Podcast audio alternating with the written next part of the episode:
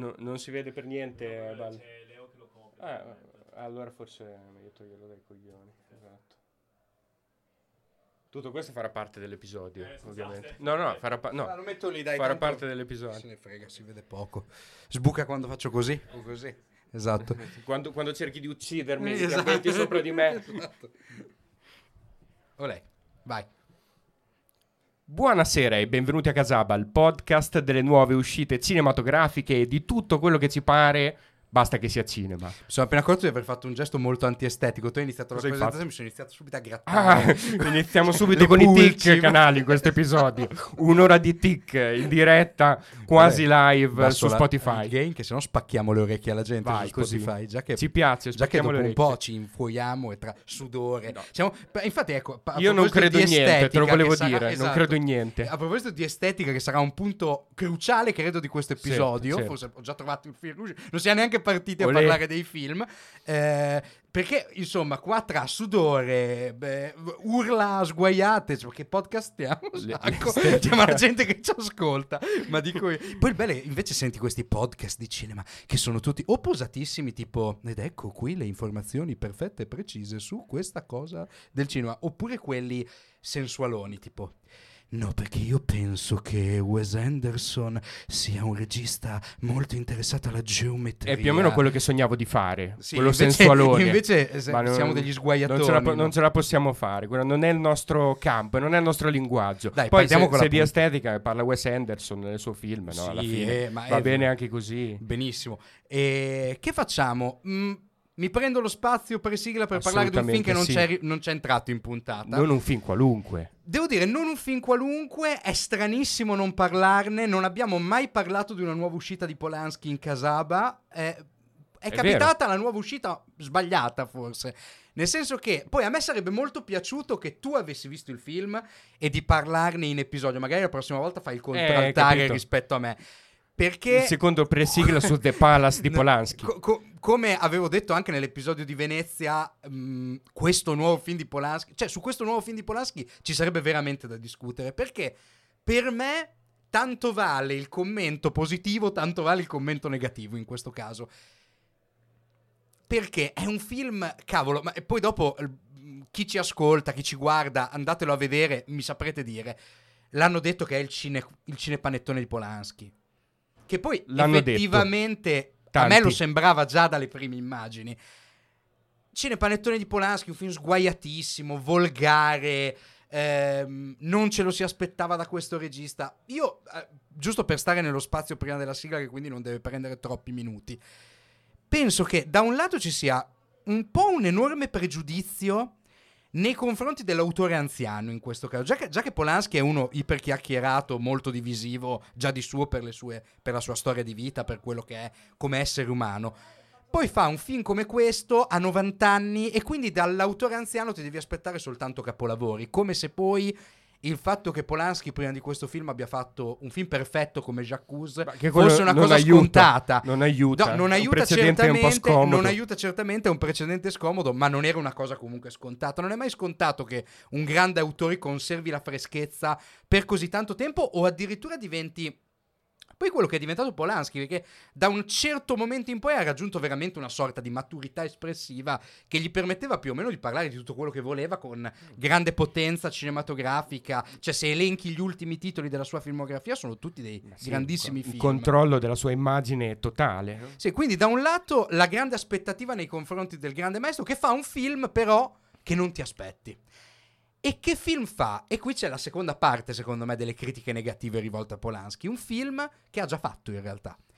Peccato che in questi tempi senza storia si prende il film come una goccia nel mare. Cioè proprio analizziamo questo film che è uscito nel qui e ora, e questo film è The Palace. A me The Palace sembra molto simile a tutto un pezzo della produzione polanskiana che può andare da Per favore non mordermi sul collo a Che, il film con Mastroianni, soprattutto a Che, ma anche certamente al più riuscito e più autoriale cul-de-sac, che però somiglia tantissimo a questo film se uno poi lo va a guardare con onestà. Cioè quel filone polaschiano più cacciarone, più grottesco, scollacciato anche. Cioè io sfido chiunque a trovare che una commedia raffinata, o anche a trovare, per favore, sul Non mordermi sul collo, che certamente ha qualcosa di più infantilesco, scanzonato, ma sfido chiunque a trovarne una commedia intelligente, profonda. Sono film un po' beceri, un po'... E Polanski ha sempre avuto questo umorismo un po' becero nel momento in cui affrontava la commedia dura e pura. Questo film, che è un film di cui non si capisce nemmeno bene l'identità, perché non si capisce bene di che cosa voglia parlare, che somiglia a cose che abbiamo visto recentemente, insomma, ha tutte le carte in regola per essere frainteso, per essere affrontato con superficialità. Cosa rimane per me?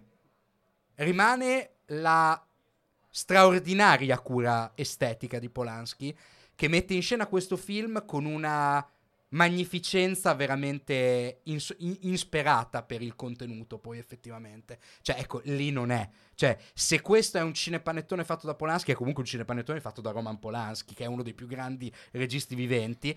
C'è una cura estetica incredibile, c'è una regia che non è mai stancante, c'è sicuramente una sceneggiatura, un'idea, delle battute non così brillanti, ma ripeto, fanno parte anche queste di questo regista, è una dimensione che comunque non è estranea a lui. Sceneggiatura, ricordiamo, cui ha partecipato anche Skolimowski, certo, non due, un mostro sacro solo, ma due e tra l'altro grande ritorno, perché Skolimowski era lo sceneggiatore del primo film di Polanski, sì, coltello nell'acqua. E insomma, sono passati 60 anni, tra l'altro, facciamo i conti. Sì, esatto. Cioè, l'ultima cosa che mi viene da dire è che se davvero la carriera di Roman Polanski si dovesse chiudere, spero che non si chiuda mai, io spero che continui a fare film per sempre, che non muoia mai Polanski, ma se si dovesse chiudere con l'immagine conclusiva, che non spoilero perché è un crimine, di questo film, sarebbe clamoroso tanto quanto il fuck che ha chiuso la carriera di Stanley Kubrick.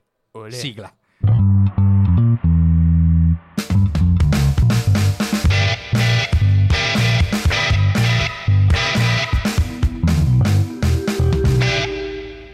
E allora, subito dopo questa introduzione polanschiana, che Polanski comunque ci sta sempre bene, no? Potrebbe mettere un po' dappertutto, poi questa versione un po' trash, scalta. Me la immagino già la sua citazione, tipo citazione come non pensavo mai di diventare un aggettivo di Fellini. Esatto. Polanski, non pensavo mai di diventare come il prezzemolo. Il prezzemolo. Ci sta bene dappertutto. E passiamo però a un tipo di cinema completamente diverso, passiamo a un'altra nazione, passiamo a un'altra idea produttiva. Passiamo a un film senza Mickey Rourke. Esatto, è un film dove per la prima volta si ripresenta una situazione che non capitava da un po' a Casaba, in realtà, nelle puntate canoniche, che hai visto solo te, sì, nonostante anche io lo volessi vedere, ma qua a Bologna purtroppo il centro non si trova, lo danno solo al The Space. Film che in questo momento le distribuzioni sono un po' complicate, c'è un botto di roba, ci sono tante cose un po' scomposte, un po' da una parte, un po' dall'altra, e nella ridente cittadina di Forlì sono riuscito a vedere, tra l'altro nella famosa, tu capirai, la sala 4 del Cinema Storia,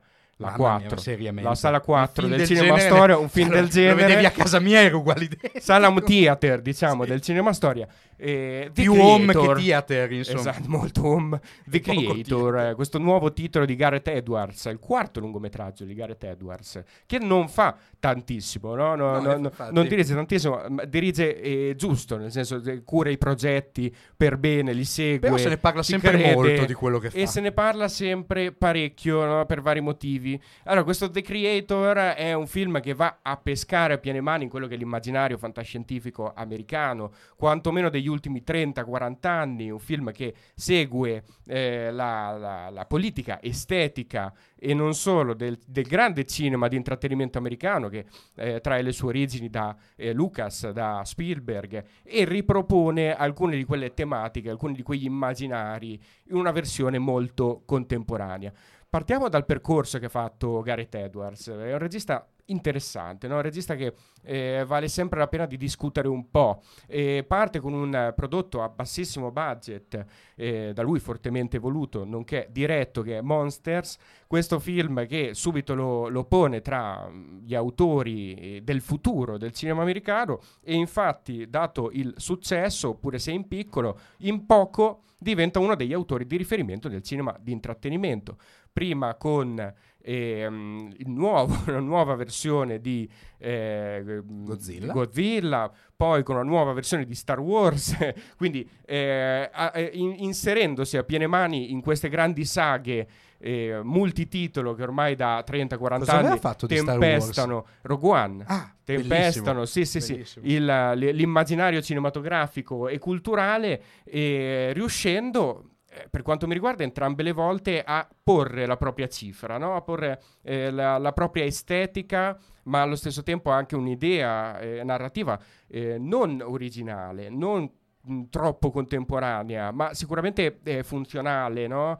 In entrambi i titoli, quindi in entrambe le saghe. Godzilla era un film molto cupo, però allo stesso tempo era un film che prendeva tanto dal Giappone quanto prendeva dall'America, no? Dal passato del cinema americano, e riusciva a trovare una quadra sicuramente interessante riguardo a certe questioni del presente. Poi Rogue One, che di nuovo molto colto, riesce a recuperare dei riferimenti inaspettati per Star Wars, no? Certo, non ti aspetti di vedere un mucchio selvaggio dentro a Star Wars. Si era parlato tanto all'epoca, quella sporca dozzina, però fantascienza, sci-fi, eccetera, anche mucchio selvaggio, anche assolutamente recuperare un immaginario adulto dentro la saga di Star Wars, che invece si stava pian piano rimbambinendo e molto infantilizzando, vuoi anche per le necessità di merchandising generale. Tutti gli altri titoli che sono usciti della saga negli ultimi 10 anni parlano, era la cosa più vicina alla vecchia trilogia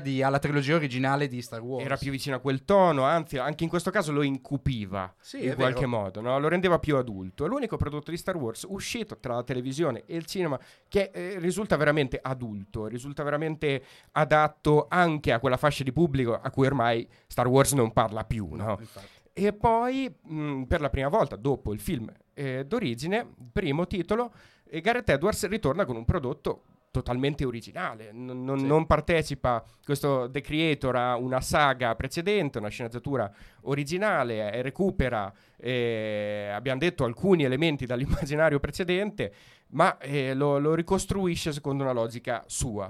Ora, ci sono tante cose che funzionano in The Creator, e questo lo dobbiamo dire subito. È un film che sta facendo discutere tantissimo, e ha ragione, per quanto mi riguarda, non so se per i motivi giusti, però.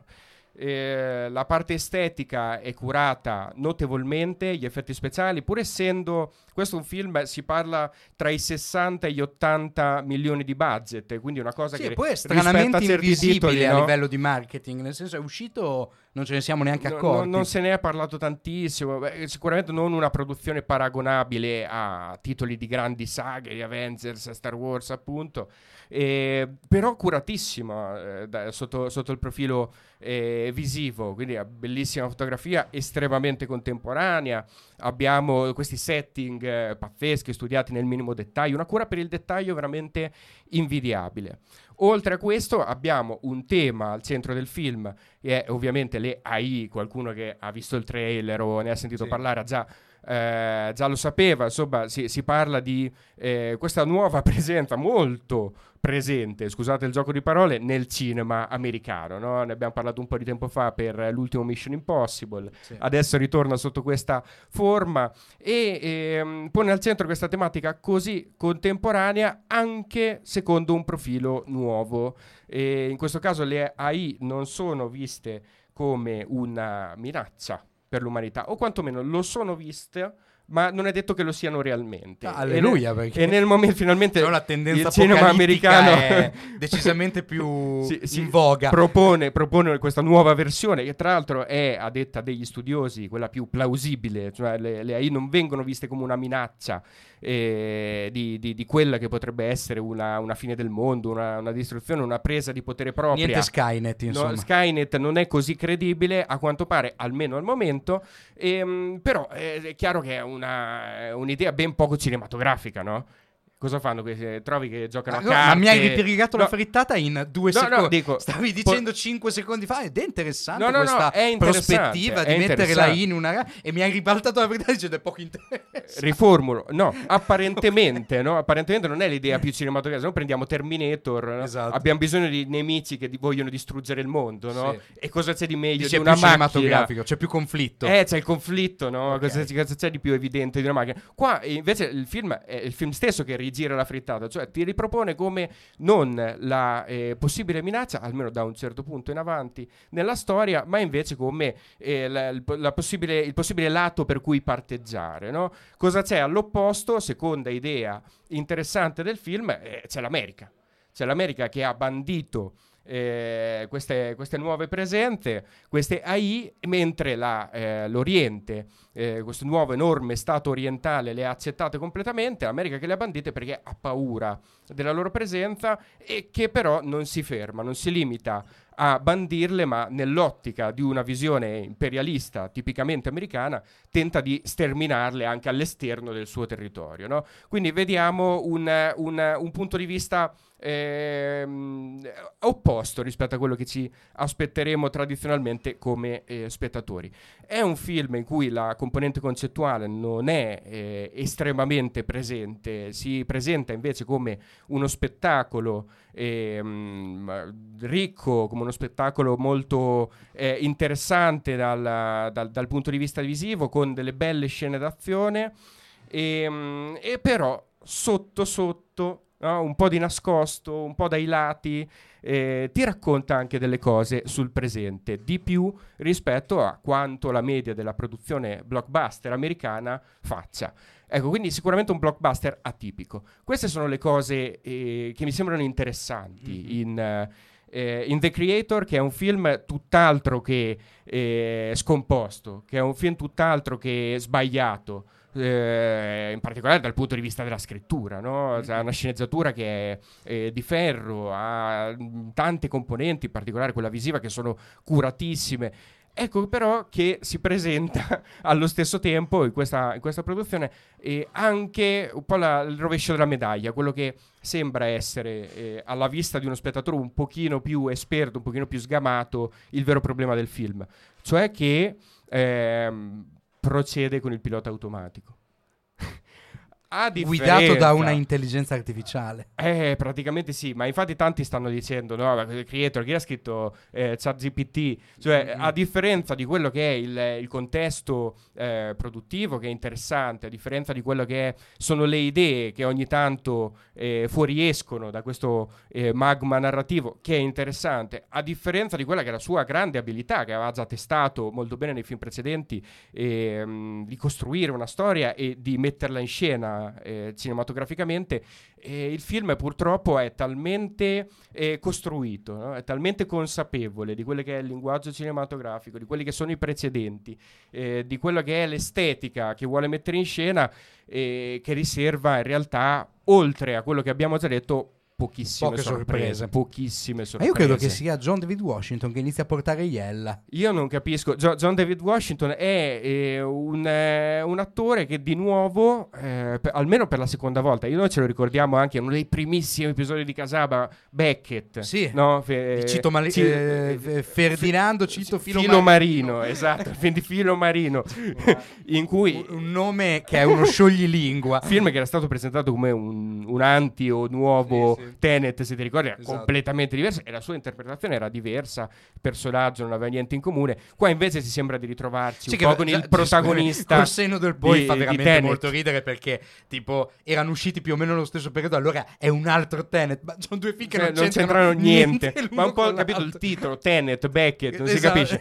Poi il fatto sta che qui ritorna esattamente sugli stessi toni di Tenet, di nuovo spersonalizzato, non perché non ci sia la volontà di rappresentare un personaggio reale, questo qua è completo, no? Come era nel film di Nolan, qua c'è un personaggio completo, ma lui non riesce a tratteggiarlo con una caratura degna di quello che dovrebbe essere il protagonista di questo film, che è un protagonista pieno di conflitti, è un protagonista che è pieno di sentimenti, che tra l'altro sono diversi, vari nel corso della pellicola, e non riesce John David Washington a centrare il personaggio, questo senza dubbio, ma non è sicuramente il problema maggiore. Il problema maggiore mi sembra questa serie di rimandi a opere precedenti molto curate, molto comprese e riproposte, che però quasi come se non riuscisse mai ad aggiungere, no? Quella personalità, quella marcia in più, quel tocco che invece nei film precedenti, forse rivitalizzando delle saghe secondo, no? altri tentativi, secondo altri riferimenti, riusciva a fare. Qua è come se i riferimenti un po' mangiassero il film. La prima cosa che si pensa guardando The Creator, per chi conosce il capolavoro di James Cameron, che è ovviamente il capolavoro di James Cameron, Terminator 2, no? Terminator 2, certo, no? Chiaramente Terminator 2 è il film che viene più ripreso in questo The Creator, a partire dal rapporto tra l'adulto Washington e la bambina, in questo caso i ruoli sono in qualche modo scambiati, perché la bambina è l'intelligenza artificiale, Washington è l'uomo, però il percorso è quello, no? Un percorso che devono compiere insieme, lui cerca di salvare lei, in cui lui si affeziona a lei, lei si affeziona a lui, e poi un finale con le derive che possiamo avere, che richiamano tantissimo quello che era il finale di Terminator 2. E sorprese a tratti provengono proprio da questa volontà di costruire un immaginario proprio, che purtroppo non è così proprio, no? E però poi la sorpresa, la meraviglia dello spettatore un po' si ferma lì, tant'è che forse il momento più riuscito del film è l'introduzione, questi titoli di testa ricostruiti secondo l'immaginario della televisione americana degli anni 50-60 che anche qui saccheggiati, no? Notevolmente dalla produzione fantascientifica. Chissà perché c'è questa tendenza in America a riportare la fantascienza, a unire la fantascienza con gli anni 50 americani, no? Mi viene in mente Fallout, per esempio, tante altre cose negli ultimi anni, forse perché quelli erano gli anni in cui si costruiva la ricerca dello spazio in America, forse perché sono gli anni di Star Trek, chissà, anche più o meno. Però oltre a quello poi il film inizia ad entrare in territori anche troppo conosciuti. Peccato, perché questo anche mi ha fatto riflettere, mi ha messo un po' in difficoltà, perché è un film che mi stava simpatico, questo The Creator, e penso che stia simpatico a tanti. Beh, poi è anche molto stiloso, è accattivante come immaginario, ma soprattutto è la prima volta da un bel po' di tempo, se ci pensi, che troviamo una produzione così grossa, anche se non grossissima, però così grossa, con una sceneggiatura originale in quel genere. Esatto, no? Gli ultimi tentativi sono evidenti, reboot, sequel, quel di Avatar, sì. Prima ancora avevamo i vari Star Wars, abbiamo avuto i vari Avengers, per parlare di fantascienza, no? Siamo in quel territorio lì. No, forse il problema è che non si inventa niente di nuovo, neanche questo. Alla fine il problema è quello, che sembra un sequel anche se non lo è. Non lo è, ma nel momento in cui finalmente dice è libero, no? E lui si vede che si sente libero, perché ci mette tanto di concettuale, no? E però alla fine si ritrova a costruire quello che è un sequel, anzi un remake involontario esatto. del nostro immaginario di fantascienza, immaginario bellissimo, ricchissimo, però sempre quello. E allora, per quanto riguarda il nostro secondo titolo della giornata, Leo Canali, facciamo una premessa. Questo Wes Anderson, voglio fare una premessa, questo Wes Anderson è uscito con 4 cortometraggi e con un film in Italia contemporaneamente. Ma chi è che lo fa? Infatti, dai, diciamo, chi è che lo fa? Pazzo. Finalmente uno che lavora. Tra l'altro, per quanto riguarda i cortometraggi, oggi non ne parliamo, sono di sforo, però sempre con quel cast lì, no? Sì, avrà girato in un po' di location contemporaneamente con 4 attori. Nella puntata su Venezia. Sì, esatto, Harry Sugar.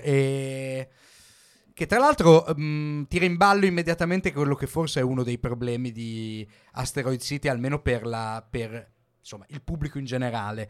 I problemi che My Trouble with Wes perché con Anderson possiamo dire che ci sono un po' di problemi.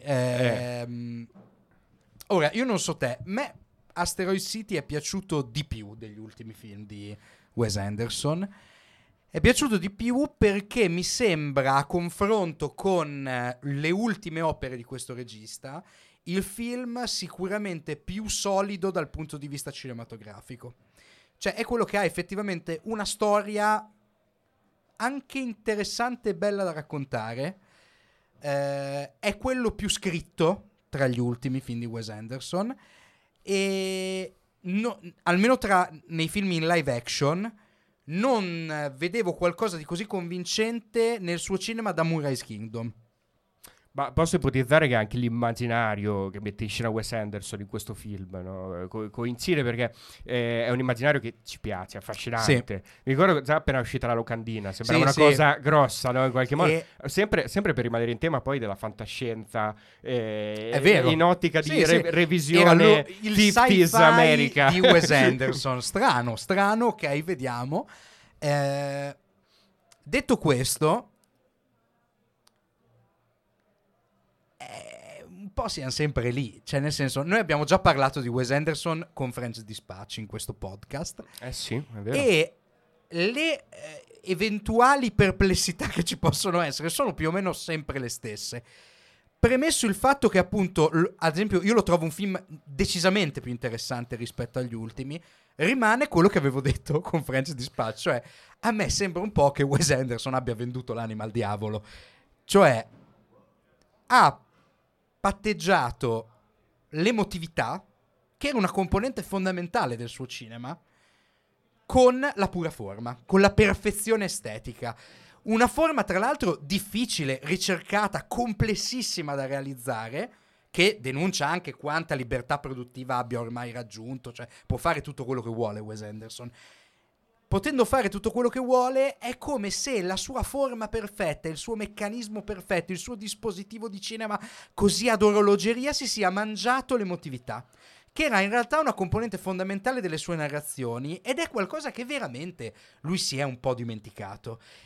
I film che adesso fa Wes Anderson sono molto diversi da quelli che faceva all'inizio, e credo che mi sto ripetendo forse, perché è una cosa che ho iniziato a pensare da Grand Budapest Hotel in poi, che effettivamente è una cosa che abbiamo detto anche per French Dispatch, cioè sono registi questi con cui alla fine si è anche cresciuti, è un po' come parlare di Nolan, cioè abbiamo visto i suoi film da sempre, da quando eravamo adolescenti fino ad ora, e quindi sono registi di cui puoi parlare con più agilità. Li conosci meglio. Conoscendo e avendo uno spettro della sua filmografia in toto, è molto cambiato. Quasi è molto 30 cambiato anni di carriera, e io credo e sono profondamente convinto che quello che ha perso fosse molto importante per il suo cinema, e l'ha barattato con che cosa? Con questa malinconia molto poser, con questo cinismo molto facile, che però appiattisce ogni moto di sentimento. Cioè, in questo film, i dialoghi tra il personaggio di Schwarzman e la Scarlett Johansson sono in realtà scritti molto bene, sono dei bellissimi personaggi, ma a tratti anche molto divertenti. Molto brillanti, ma il cinismo con cui sono messi in scena me li fa sembrare quasi antipatici, me li fa sembrare depotenziati. Questo è il mio punto di vista, e per me un po' il punto di non ritorno, perché è quello che poi mi fa dire, se uno usciamo dalla sala, siamo in 4-5, mi fa dire che quello che mi dice che lui, Wes Anderson, non se lo riesce più a ingollare, alla fine non so come controbattere. Aspetta, usciamo dalla sala, siamo in 4-5, nel senso che eravate 4-5 in sala, per il resto del pubblico. Vabbè, oddio, mi dicono non grandi frequentazioni. No, oddio, io quando l'ho visto Asteroid City era la rassegna, quella di Cannes, dei film del Festival di Cannes passati a Bologna, la sala era strapiena, era un'unica proiezione, era veramente strapiena. Immagino un contesto diverso, però ci sono talmente tante cose, tanti riferimenti, tanti mondi che si affrontano parlando di Wes Anderson, no? Mentre parlavi te adesso mi sono venute in mente 5 cose diverse. Adesso non dirò, perché non possiamo fare episodio di 6 ore e mezza. Esatto. Però stavo pensando al percorso di Wes Anderson e al percorso di Refn, no? Un altro regista che è partito facendo un cinema personale, però comunque legato anche a una vicinanza con il pubblico, no? Sì, si certo. è coltivato un pubblico di riferimento come Wes Anderson, no? Che poi si è coltivato un pubblico tanto anche. Il cinema di Refn, almeno i primi film, erano anche molto vicini al cinema da cui proveniva lui. Esatto. Dal cinema danese, ecco. Jump Cut, questo post Dogma 95, certo. girare con pochi mezzi, la macchina a mano, sporco, esatto. eccetera. Il caso di Wes Anderson no, nel senso che Wes Anderson ha sempre fatto un cinema estremamente unico, sì. Però sicuramente è partito da... ha coltivato sì. qualcosa, ha coltivato una vicinanza e poi a mano è evoluto. È evoluto un termine neutro, no, non vuol dire è evoluto bene, è evoluto male, è cambiato, e si è trasformato in qualcos'altro, e quel qualcos'altro da Grand Budapest Hotel a oggi lo sta mostrando in maniera sempre più evidente. Ma sai che cosa? Che è uno di quei registi che hanno fatto scuola, ma si può anche dire che hanno fatto cattiva scuola, perché poi gli emuli di Wes Anderson sono insopportabili e lui si sta avvicinando pericolosamente ai suoi emuli. Qualcuno dice cinema masturbatorio, cinema ombelicale, sì. un regista che si arrocca sul suo stile. Ce ne sono tantissimi in realtà, perché poi si potrebbe dire lo stesso anche di Almodovar. Sì. È un regista che, se guardi il suo quarto film, somiglia a Strange Way of Life, certo. che è in sala adesso, tra l'altro delizioso, e io vorrei ne facesse una settimana di film così, una settimana al cinema, top. Ma... la forma del film, ad esempio, di Almodovar è di un'altra generazione. Facciamo un altro esempio. Anzi, un esempio di un regista la cui forma ha mangiato praticamente tutto il suo cinema, Christopher Nolan. Pensavo che mi dicessi Paolo Sorrentino. No, Christopher Nolan. Però Sorrentino un po'. Sì, però no, non anche, l'ultimo, loro, quelle cose, New Pop, cioè, no? Sto pensando Sorrentino che diventa registi, sorrentiniano, come cioè, per me, Wes Anderson che diventa Wes Andersoniano, esatto. come si dice, aiuto. L'altro, cioè, accorciate i nomi dei registi, per favore. Ad esempio, lo stesso che dico di Nolan potrebbe adattarsi a quello che dico di Wes Anderson. Sì. Perché comunque, nonostante il fatto che Nolan abbia un'estetica per me totalmente anticinematografica, mentre quella di Anderson è pienamente cinematografica, è qualcosa di molto potente, sono immagini molto piene quelle di Wes Anderson, è molto cinematografico, dovunque tu guardi c'è qualcosa, dietro l'immagine c'è qualcosa, c'è un'idea di regia, c'è un'idea di cinema. Si può parlare appunto di regista arroccato sul suo stile, però è proprio una questione di... Ad esempio, quando lui ha iniziato a proporci questa estremizzazione del suo cinema con Grand Budapest Hotel, me lo sono fatto andare bene. Ho detto, cavolo, ma guarda, un'anarchia totale è questo. Cioè, questo non sta più pensando a niente se non a comporre queste immagini. Però non avrei voluto che poi tutti gli altri suoi film fossero come Grand Budapest Hotel. Ma neanche come, in realtà. Grand Budapest Hotel costruisce una messa in scena fittizia, estremamente fittizia. Beh, poi ci sono altri elementi suoi tipici degli ultimi film, per esempio la carrellata di star, no? Un sì. po' che poppano un po' ovunque, forse non ce n'è bisogno, queste cose qua. Però di fatto è un film che racconta ancora una storia abbastanza quadrata, no? Abbastanza piena. No? Seppur, devo dire la verità, seppur molto episodica anche quella. Episodica sicuramente, però poi trovi i fili. Già si stava sfaldando, si stava iniziando a sfaldare, no? C'era ancora la riflessione sulla storia, il percorso dei personaggi ha un equilibrio, il finale è molto scritto, è ancora molto letterario in qualche modo, e quindi ha più sostanza. Sì. Il film successivo, escludiamo tutta la componente animata, sì, che è un altro filone, però il film successivo che ha fatto, che è The French Dispatch, ha già il germe di quello che è il film successivo, esatto. cioè Asteroid City. Sono molto simili, se ci pensi, perché entrambi hanno due elementi in comune. Il primo è il fatto che sono una riflessione del mezzo. In French Dispatch era il giornale, sì. no? C'è una cornice in French Dispatch con i personaggi del giornale, e poi ci sono le storie di tre articoli selezionati, 4 in realtà, se vuole quello con Owen Winsor che va in giro in bicicletta, no? Selezionati, che sono storie a sé, totalmente scollegate una dall'altra, e quindi che cos'è che risulta centrale? Alla fine risulta centrale il giornale, cioè il giornale che ti racconta queste storie, ti racconta la storia, ti racconta il tizio che va in bicicletta, che è Owen Wilson, ti racconta quella del cuoco che non gli frega niente a nessuno, ti racconta quella dell'arte, no? È un po' un marasma di cose che però raggruppate insieme non hanno poi tanto significato. Ora, questa operazione Anderson la faceva molto consapevolmente, diciamolo, perché sennò sembra lontano da quello che realmente è. Non è che i suoi film non vogliono più dire niente perché lui non sa più dire niente, ed è anche un po' la cosa che dispiace in qualche modo, no? Sì, esatto. Non vogliono più dire niente perché lui non vuole più raccontare niente, anzi ha ceduto completamente il racconto all'estetica, come dicevi tu, no? Ormai quello che gli interessa è costruire questi mondi bellissimi, questi dispositivi perfetti che somigliano sempre di più a un video ASMR funzionali che a un film curatissimo, sembra qualcosa che mi deve lasciare una bella sensazione, ecco, quasi come se avesse raccontato il cinema e avesse abbandonato il cinema narrativo in senso tradizionale, no? Sembra un po' come l'operazione che ha fatto la Fondazione Prada di Milano, dice che cura l'interior design di uno spazio, no? Di un bar. E poi anche il fatto che mi sembra che sempre di più i suoi film in live action sembrano dei film in stop motion, cioè che usi gli attori, questa carrellata di attori, come dei puppet di un film in stop motion. Con qualcuno lo fa anche, no? Basta pensare al personaggio di Jeff Goldblum nel film, che non li fa muovere, li fa muovere poco, tutto molto statico. Cioè, anche qui è qualcosa di tremendamente affascinante se vi lasciate conquistare da questo tipo di messa in forma. Devo dire, è stato un lento processo di disinnamoramento, nonostante poi quando esco dai suoi film sono quasi sempre appagato, perché vorrei anche vedere, cioè, se ti piace il cinema è uno spettacolo. Ad esempio, colgo qui un sassolino che ci ha lanciato Emilio Chialini, cioè, trovo veramente paradossale che qualcuno dica che Oppenheimer è un grandissimo film e che gli piace da morire Oppenheimer e gli faccia cagare Asteroid City. Cioè, mi sembra un'idea di cinema un po' confusa, un po' demenziale, perché davvero, cioè, se ci trovi del cinema dentro Oppenheimer, come fai a non trovarlo dentro Wes Anderson? Che ti piaccia o no, però è qualcosa che ha un valore culturale, è un qualcosa che tra l'altro ha avuto un'influenza culturale extraterritoriale, cioè al di fuori dei confini del cinema, talmente estrema che non puoi non prenderlo in considerazione. Però allo stesso tempo, se vai a guardare quello che è effettivamente, quello che ti porti dietro una volta uscito dal film, cavolo, uscivi da Moonrise Kingdom e non eri soltanto appagato, avevi anche...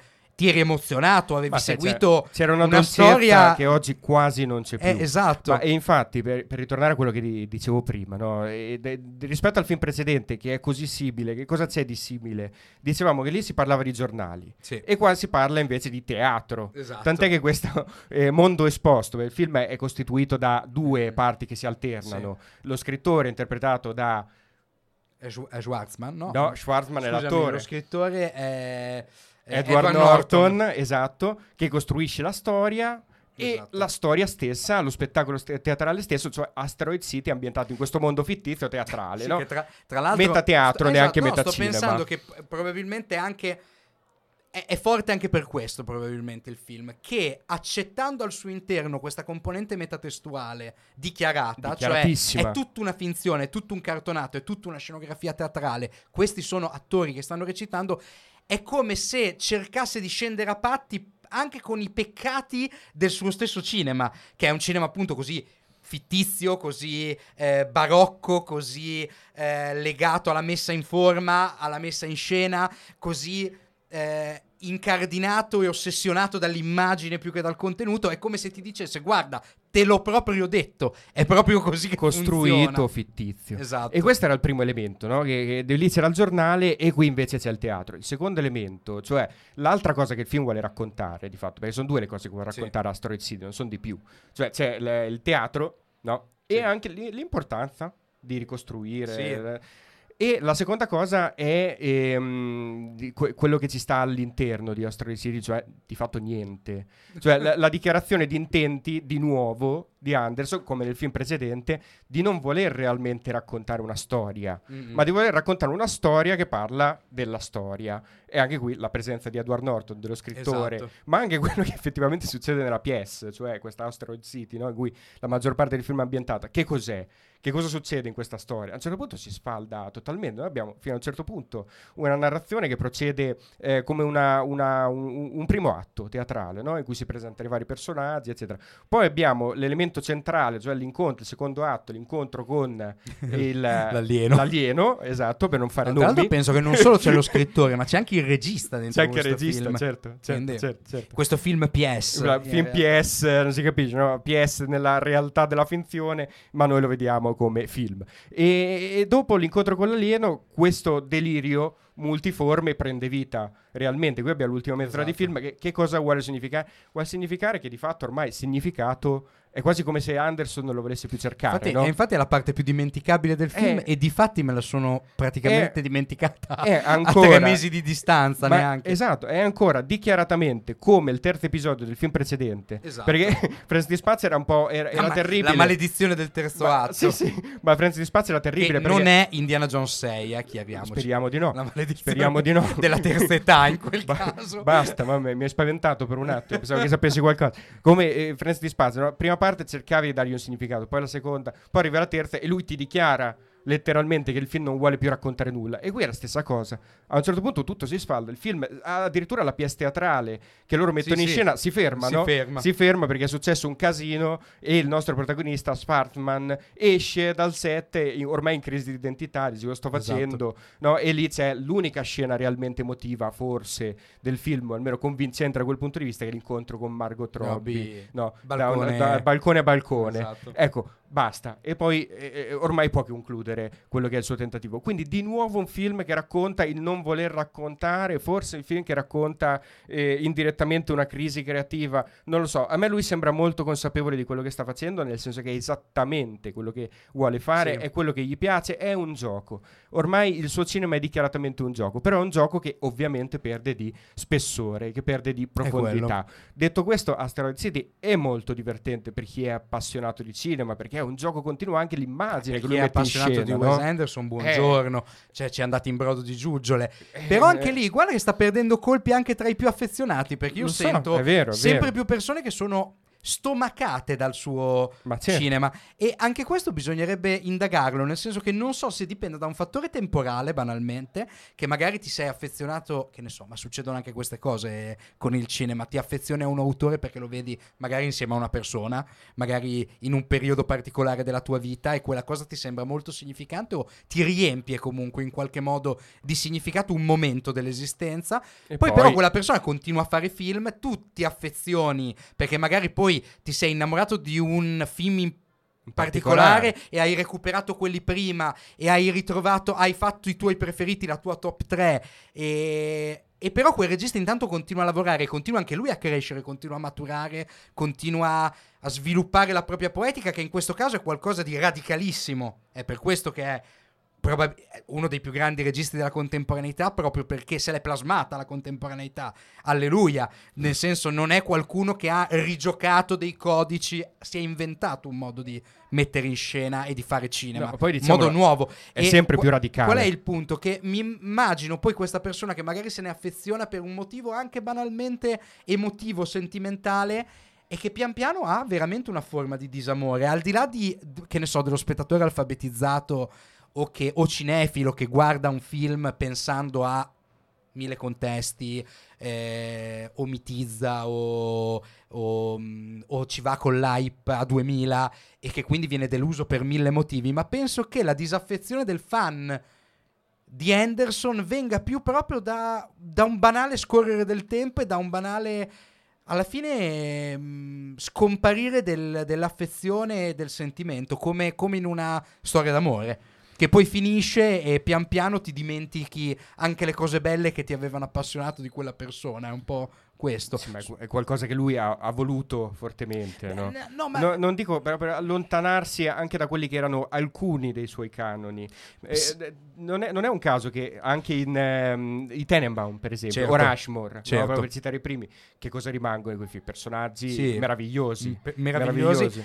Sì, è anche lì un modo di raccontare quel tipo di America nuovo. Nuovissimo. Sì. Con questa forza di scrittura veramente potente. Cioè, rimanevano. Io mi ricordo che quando si conobbe Wes Anderson, al di là di questa estetica veramente molto riconoscibile, però era solo riconoscibile all'epoca, non era qualcosa di così.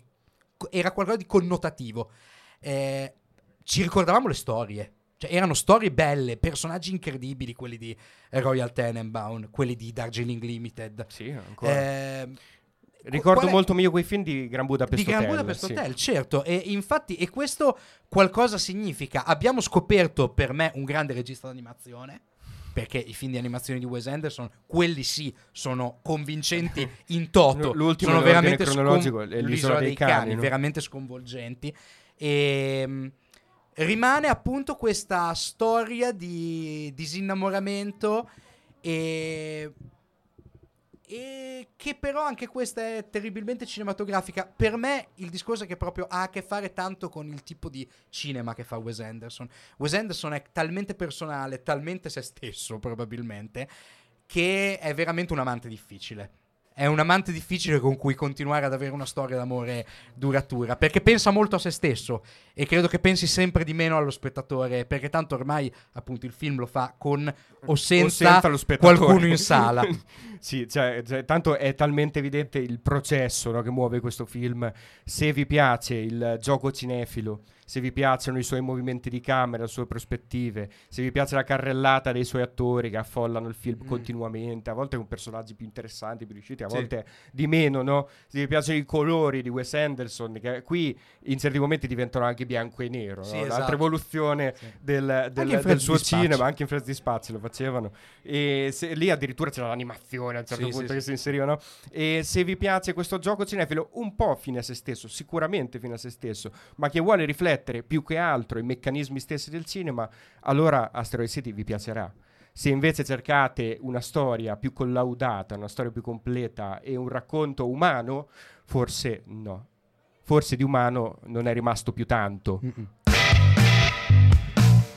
E ora io pretendo che, parlando del prossimo film, Saccone s'appicci una paglia e ne parli fumando una paglia, perché nulla sarebbe più adatto per parlare di questo film. Qual è? Come vedete, c'è qualcosa che avrete notato. Qualcuno si sarà fatto un'idea. Qualche domanda. Questa puntata di Casaba... è presente quando gli articoli, le testate online dicono questo articolo è sponsorizzato. Ecco, questa puntata di Casaba è sponsorizzata. Come vedete siamo brandizzati. Da che cosa? Da un film italiano, un esordio italiano che è nelle sale in questi giorni. Non solo nelle sale, perché è uscito con una distribuzione canonica dal 28 di settembre. Ma i ragazzi del film stanno facendo il tour, come ormai... qualunque film indipendente che si rispetti deve fare per conquistarsi un pubblico, come le rock band. Si va in giro per l'Italia, cinema per cinema. L'Italia è piena di cinema splendidi che sposano queste iniziative e presentano il film, vi parlano del film, ce ne hanno parlato anche a noi. Il film è Non Credo In Niente di Alessandro Marzullo e ve ne parliamo in questa sede. Perché? Perché per chi ci ascolta probabilmente la puntata uscirà domani, ma 6 ottobre, a scanso di equivoci, alle 21:30 al Cinema Galliera Bologna presenteranno Non Credo In Niente. Che cos'è Non Credo In Niente? Beh, allora io posso tirare un sospiro di sollievo, no? Perché ho visto questo film, sapevo che ne avremmo parlato e sapevo anche che ci avrebbero dato queste bellissime magliette. Bellissime. Che ci fanno molto podcast anarco-punk bolognese. E poi ho pensato, ma vuoi che me lo vedo e non mi piace? Che due palle, devo fare l'episodio e dire che non mi piace il film. È già capitato, eh? Ci hanno dato le magliette, non mi piace il film. È già capitato, non tanto per delle puntate, ma delle presentazioni live, assolutamente sì. È capitato, non facciamo nomi però. No. Dopo facciamo le elenco, perché ce ne vergogniamo. È bello ricordarselo. E invece, per fortuna, questo film mi è piaciuto, devo dire... parecchio, molto interessante. Allora, che cos'è? Non è facile da raccontare, ma allo stesso tempo è facilissimo, no? Abbiamo evitato per fortuna di raccontare per bene la storia del film di Wes Anderson, perché era un casino. Questo invece possiamo dire questo: la storia di 4 ragazzi vicini ai 30 anni che vivono a Roma e ormai hanno perso quasi la speranza nel voler costruire quello che è il futuro che volevano, no? D'altronde questo titolo profondamente nichilista che richiama i nichilisti del grande Lebowski. Esatto, non essere cattivo, non essere non credo in niente, non credo in niente. Noi non crediamo in niente. Al di là delle battute, bellissimo. È una dichiarazione di intenti. Ci stava Peter Stomare, però, sì, pure in questo film. Esatto, a fare uno cameo, no? Esatto, di Torpignattara, tipo uno spacciatore di Torpignattara, o un benzinaio, tipo un personaggio del genere. C'è un paninaro stupendo in questo film, interpretato da Lorenzo Lazzarini, che salutiamo, che ci ha donato le magliette e che salutiamo con grande cuore. Non credo in niente è una dichiarazione di intenti, perché effettivamente questo film altro non è che è un ritratto onesto di una situazione di precarietà. Qual è la condizione esistenziale di un trentenne oggi in una grande città?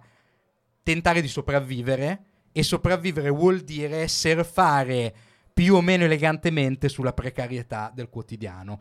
Ma io direi, visto che ci hanno anche mandato un vocale di Alessandro Marzullo, del regista, di sentire anche quello che dice lui, perché così magari ci rinvigorisce il fuoco narrativo. Se ne parla puntata. Lui è perfetto. Vediamo.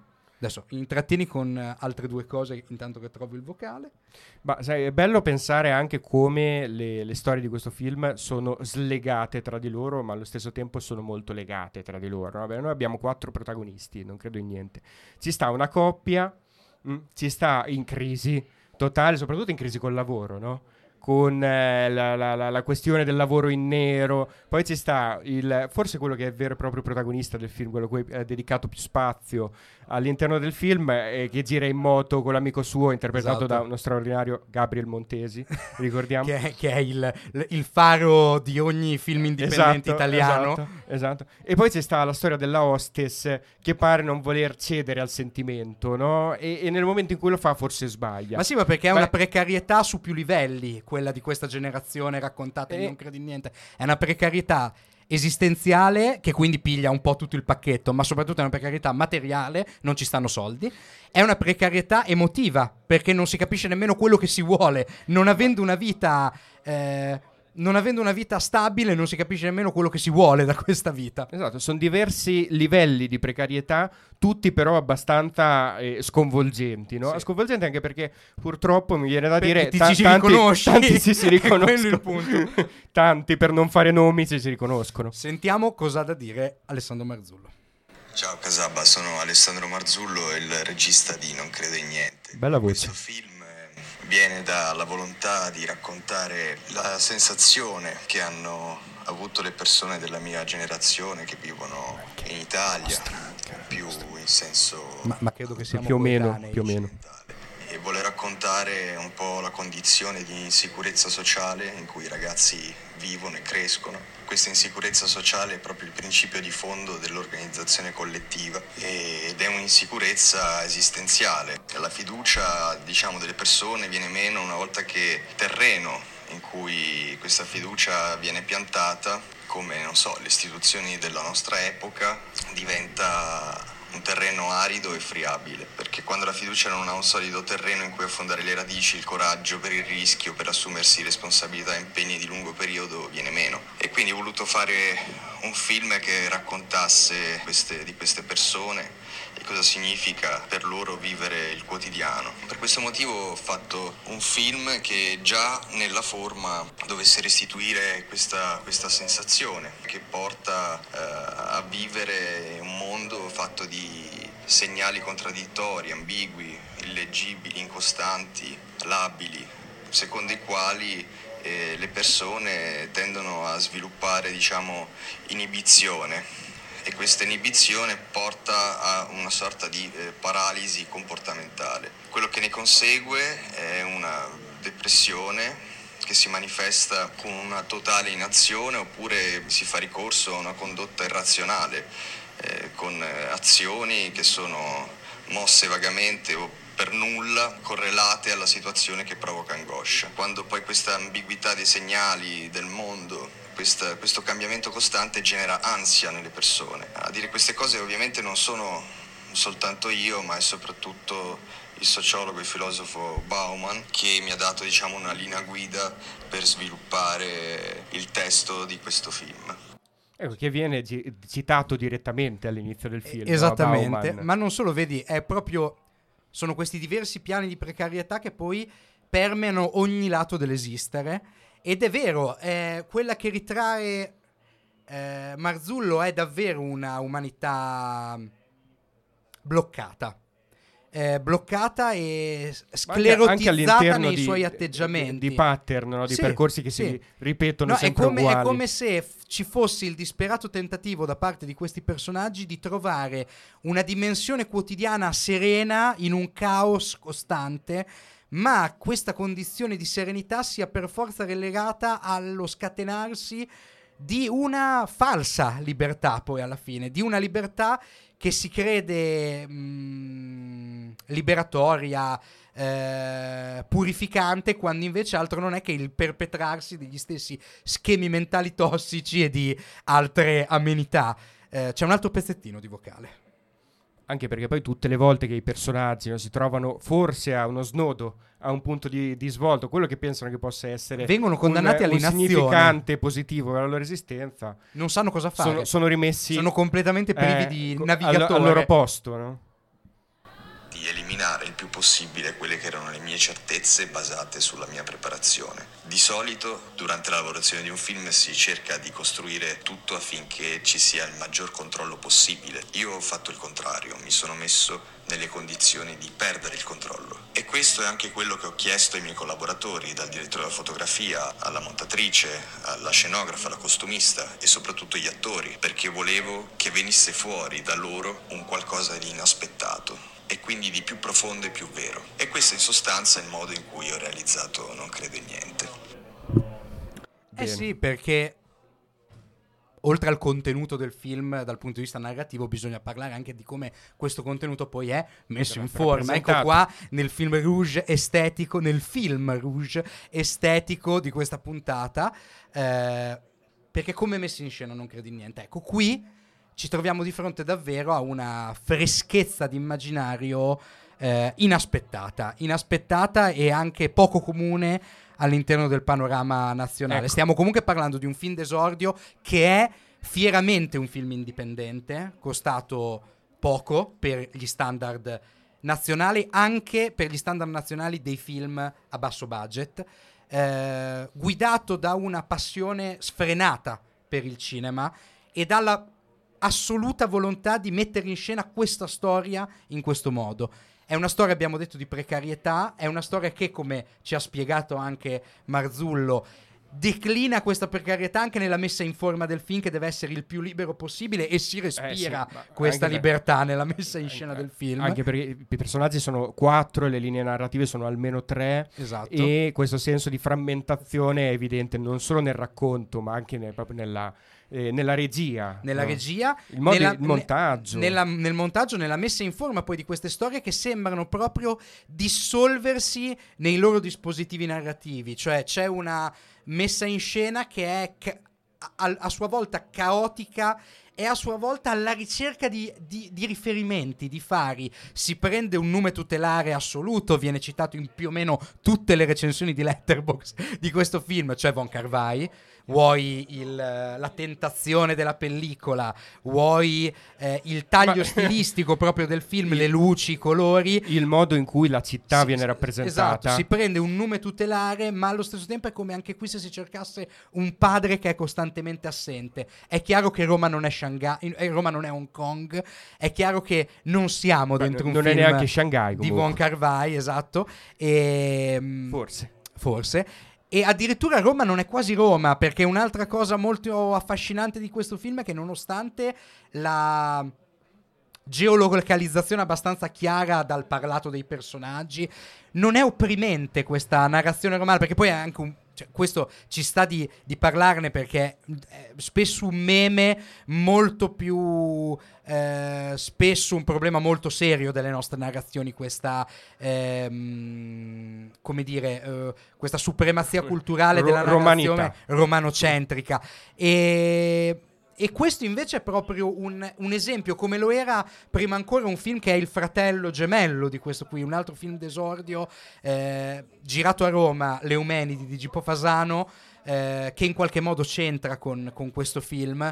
Lo era, sì, sono film girati a Roma, sì, Roma è presente, sì, la cultura romana, la quotidianità romana è presente, ma stiamo parlando di altro. Il piano contenutistico è più elevato, è più esistenziale, è più ambiguo, generale, proprio per questo pieno di vuoti. Ma tant'è che questo film potrebbe parlare sì all'Italia, ma potrebbe parlare anche all'estero. Sì, sì. Vuoi un po' perché stilisticamente richiama delle cose che il pubblico estero conosce già molto bene, e vuoi perché è un film che si pone sul piano esistenziale prima di tutto. Non lavora per stereotipi praticamente mai, non lavora secondo la concezione che sì, rappresento quel contesto e quel contesto è al centro, no? La città non è al centro, Roma noi la riconosciamo solo a tratti, c'è un'inquadratura del Colosseo a un certo punto, no? Sì, e ti pare, dici ah, è Roma, esatto. No, per la prima volta dici è Roma, cioè che è molto strano che succeda in un film ambientato a, certo, a Roma, vedi nel garage di Gabriel Montesi, no? Vedi la maglia di Totti, ah è Roma, però non pensi che lo sia realmente, anzi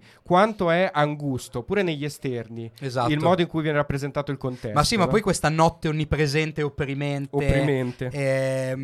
Ma è un film opprimente. La cosa che cioè, è saltato fuori anche questo, dici bene, è un film che potrebbe rappresentare la generazione di trentenni anche di un altro paese europeo, comunque dell'Occidente, nel senso che credo, a prescindere dalle condizioni di precarietà economica del caso, che sicuramente influiscono, qua il problema è che si sta proprio di merda, è questo il problema, che non c'è manco quello, non c'è manco, dice, una base economica su cui edificare bene o male la propria vita, non c'è manco quello, ma in una situazione paritaria di insicurezza e di precarietà generale del mondo e dell'Occidente, guarda un po' che i film indipendenti, quelli piccoli, quelli con i volti non famosi, quei volti non da cartellone, non da poster, che richiamano la gente in sala, sono poi film che sarebbero meglio spendibili all'estero. Cioè un film come Non Credi In Niente glielo vedo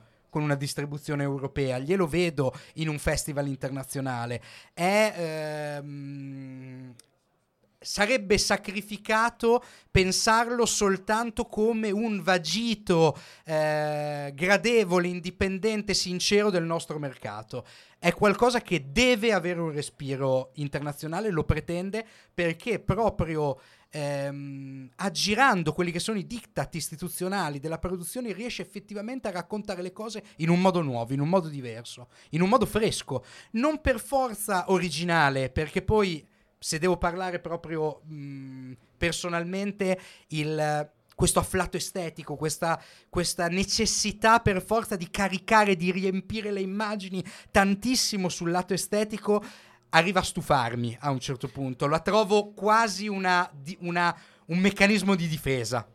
Ma il film ha comunque da dire oltre quello, oltre all'estetica accattivante. Ci sono dei momenti in cui quello che prima era un certo tipo di comportamento, di atteggiamento del personaggio si trasforma. Esatto. Ci sono momenti di violenza repressa, esatto, e momenti di violenza esposta invece, come diceva il regista, no? Questi personaggi che si trovano sempre in contrasto tra il poter fare, non poter fare, e quando possono fare a volte esplodono, no? Ma sono anche dei momenti lirici, esatto, all'interno del film, no? Dei momenti di lirismo, e anche queste sono cose che abbiamo visto nel passato, e sono cose che descrivono bene il personaggio, ma allo stesso tempo sono anche cose che potrebbero stufare. Diciamolo anche che è un film che ha una costruzione che è talmente frammentaria che non per forza piace, no, così, esatto, come non per forza deve piacere quello che è il tono. Io però trovo che in questo film ci sia, come poche volte ho visto nel cinema italiano recentemente, una necessità.